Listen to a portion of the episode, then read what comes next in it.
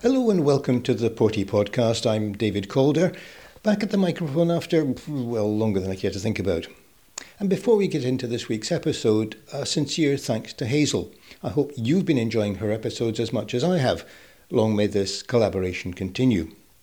But right, let's to this week. Have you been watching Trigger Point on STV or ITV, depending on where you are in the country? If not, then why not? It's a real nail biter. One of the stars is Cal MacAninch, who lives here in Portobello with his actress wife Shauna MacDonald.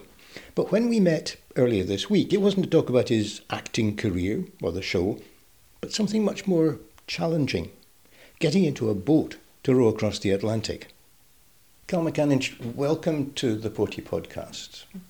We know you from your television, but here you're about to not just play, uh, if you like, taking on an adventure, but actually doing it. Can you just explain what the Atlantic Challenge is? It is rowing 3,000 miles across the Atlantic unaided. We are a crew of five, all based in Portobello. You're members of the Eastern Amateur Rowing yes. Club. Yeah, that's right. I've been a member of that club for about four years. When I had the idea of, of rowing the Atlantic, I put out a few feelers to ask members of the club who fancied doing it, and these are the four guys who got back to me saying that they would consider it. It is quite a, a daunting challenge. I mean, 3,000 miles, you're not, if you like, going a Viking, you're not following the northern route, you're going further south where it's hopefully a bit safer. Yeah, apparently Columbus said you head south until the butter melts and then you turn right. So that's what we're doing. We're heading from La Gomera in the Canaries and rowing across to Antigua. The boys from North Berwick did it this year.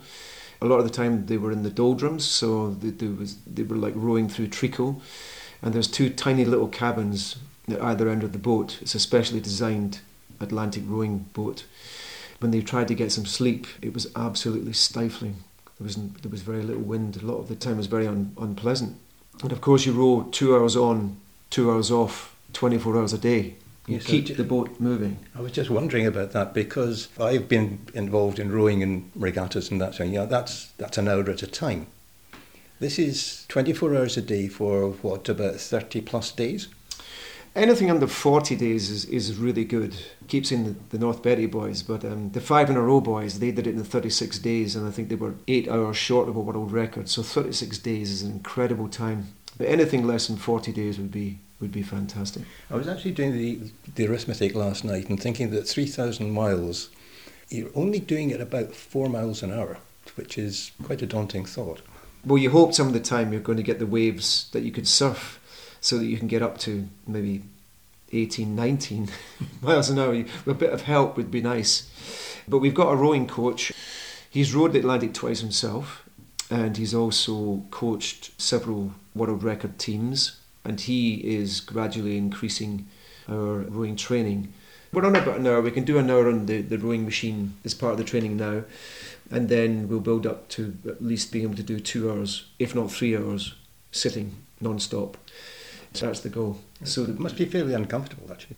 yeah, when I first started in the rowing machine, 20 minutes was painful. But I can do an hour easily now. You have to be strong enough and fit enough, but you've also got to take care of your bum because your, your bum is going to be very sore and you're going to get soaked a lot of the time. So when you finish your two hour shift, you have to dry yourself off. You have to moisturize your bum basically and keep it safe because if your bum starts to get sore and get sores on it, that's going to, going to make a very, very unpleasant crossing. And of course, your hands as well, because if you're gripping the Yeah. oar, there's you know you're going to build up calluses on them. A friend of mine who's an actor who wrote it in 2011, he used specific grips and he said he didn't get any calluses. So we're going to try them out, but I mean, everyone else gets calluses normally, and a thing called claw hands that your your hands lock in a claw position because you're you're rowing so much, the muscles just seize up.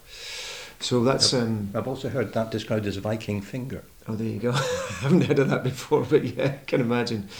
You're going to experience something that you will never experience. And being in the middle of the Atlantic Ocean when the closest land to you is underneath you, when you're closer to someone in the International Space Station than somebody on land, you know, that's quite an incredible thought. And seeing, on a clear night, seeing the Milky Way in the middle of the Atlantic Ocean is going to be incredible. I mean, I will be rowing at the time, so, so how much can I take in and not be not be too tired? But you know, things like the nature, all this, the, the, the sea life we're going to see, whales and dolphins, sharks, flying fish, you know, the phosphorescence at night and all that. It's going to be quite an incredible adventure. There's no chance of really getting bored, is there? Well, some some people do. It's, it's monotonous if the sea state stays the same. It can be monotonous. Some people take talking books and things, but um, Ian Couch, one of the safety officers, he's adamant. He says no one should be bored. Everyone should be present to the journey and present to what's happening to them, so that you're never bored with what's happening. And I'm sort of in that mindset. I just am really looking forward to. The end is meant to be amazing. You you see your loved ones again, and you stop rowing, and they come off, and you can't really walk on dry land. But you know, you're it's it's an amazing feeling to have achieved that and I know that's going to be great, but I really want to enjoy every day out at sea.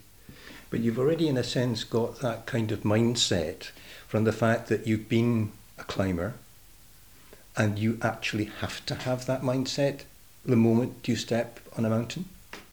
I always said that climbing made me very present to life, and I've, I find that about rowing as well. And when you're on a rock face, you're so focused on the next move, and everything just narrows into that one focus. And then when you get to the belay, and then you take in the beauty and the air around you, and you realise where you are. Um, I, I've always found it life affirming, and I know it's dangerous. I know there's risk involved, but I think risk is very important to have a fulfilled life. And in that sense, I know that crossing the Atlantic is dangerous as well, and there's risk involved but it, it's as I said, I think it's a life affirming experience. So getting back to that, from the route that you're talking about, you're actually into the trade winds, which should hopefully propel you from east to west. That's the idea, yeah, and that's why to do it, it's the race starts on the twelfth of December every year. So you're going to miss Christmas. I'm going to miss Christmas. Yeah, yeah. No, I have warned the kids, and they are ready for it. But um, a New Year. and Burns Day. Having Christmas at sea is going to be something. Okay, let's get back to the nitty gritty, if you like, because do you have a boat yet? Do you have training, for example, that you really must have? Because you're going to be out in the middle of the Atlantic. You need to have some way of communicating with the race organiser, for instance. We are buying the boat from the five in a row, the North Berwick team.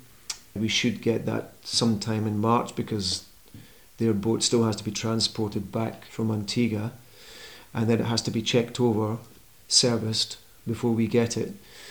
And then once we get it, we can then start training in it. The Atlantic Campaigns Committee uh, say you have to do a minimum of 120 hours in your boat. We've also got a, a little um, training boat as well, which we can practice in. But we hope to do more than 120 hours. We hope to go up the west coast, maybe get to Skye and maybe on to Lewis and then down to Ullapool. We'll see how much time we've got. But of course, part of the 120 hours, we've got to do overnights, and getting used to the overnights is a big deal. Um, so once we've got the boat, we can start training for that. Now, there are um, two safety yachts that sail with the fleet, because there could be 35, 40 boats, solos, pairs, trios, fours, and we're doing a five. But if they come to help you at any point, you're disqualified. They're just there for emergencies only. And of course, you're, you're in constant contact with them on the radio. Every day they'll speak to you to see how things are going. There is a, a, measure of safety there, but only for extreme situations. And do you need to have experience in, in navigation, for example, because you need to be actually able to arrive in Antigua?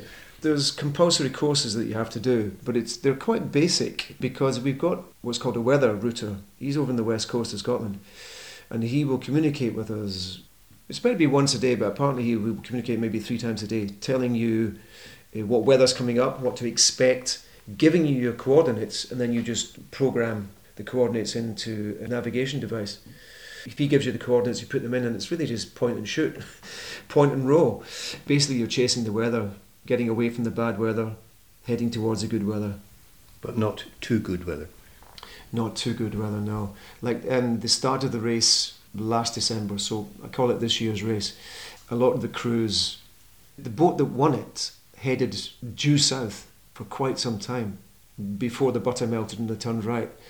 And they won it. The, the North Berwick crew, they headed south as well, not quite as far south as the Swiss team, and they came third. And the boats that headed south before they turned, they did much better than the ones that held back. And what happened was the ones they held back, there was a, quite a few of the solar rowers, they hit headwinds.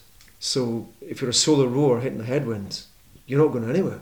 So they just had to sit on the anchor for days on end and hope for the, the wind to change. The weather router was invaluable there, telling you that you had to go south, go south, go south, go south, no turn right. So that's that's what we'll be using. And have you been actively talking to the five guys from North Berwick about their experience? We've yet to, to meet up with them, and we will do, and that will be a, a delicious pint or, or a very nice coffee. I can't wait to hear their tales, basically, because they'll be full of stories and advice. they they are going to give us lots of advice as well. But I've been we've been messaging each other and sending text, and I was messaging them all the way through it, sending them good luck messages and things. And I was waking up every morning. I felt as if I was part of their support team. Every morning I get up every morning at six o'clock anyway, and every morning I'd wake up, make my coffee, and then see how they were doing, and then think, oh, I had a good night's sleep. I wonder how their night was, and projecting onto my race, you know, next year. I was very aware of every day for them.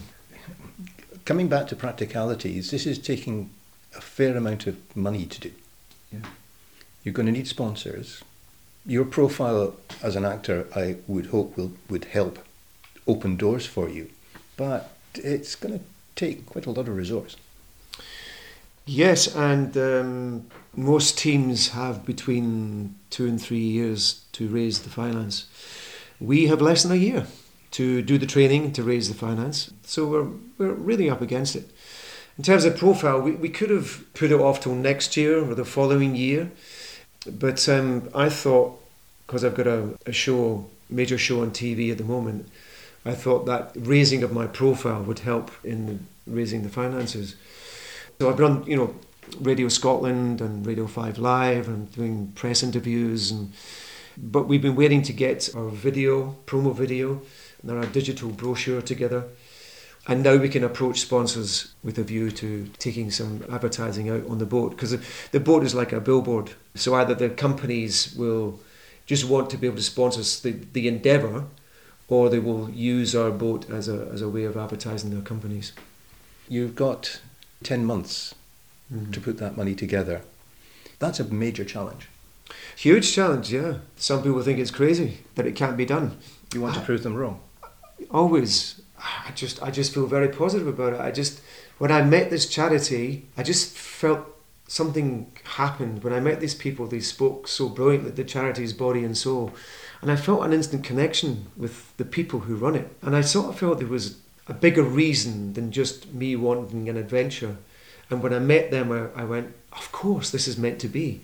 Their time is now in the work that they do. So, just briefly, what do they do? They help people who have suffered adverse childhood experiences, which can be people of any ages.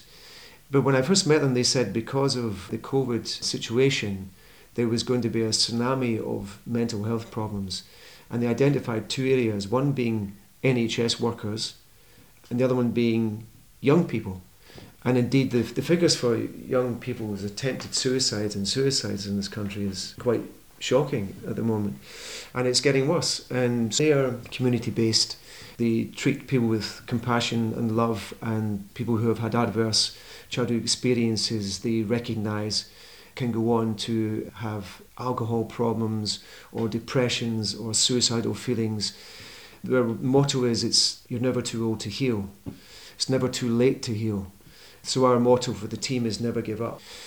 And one of my things is about drawing attention to them and getting people to be aware of the work they do. But of course, with drawing attention to them and more people going to them for help, they need more resources. So I, once we reach our budget for entering the race and for doing the race, any monies we raise on top of that go straight to the charity.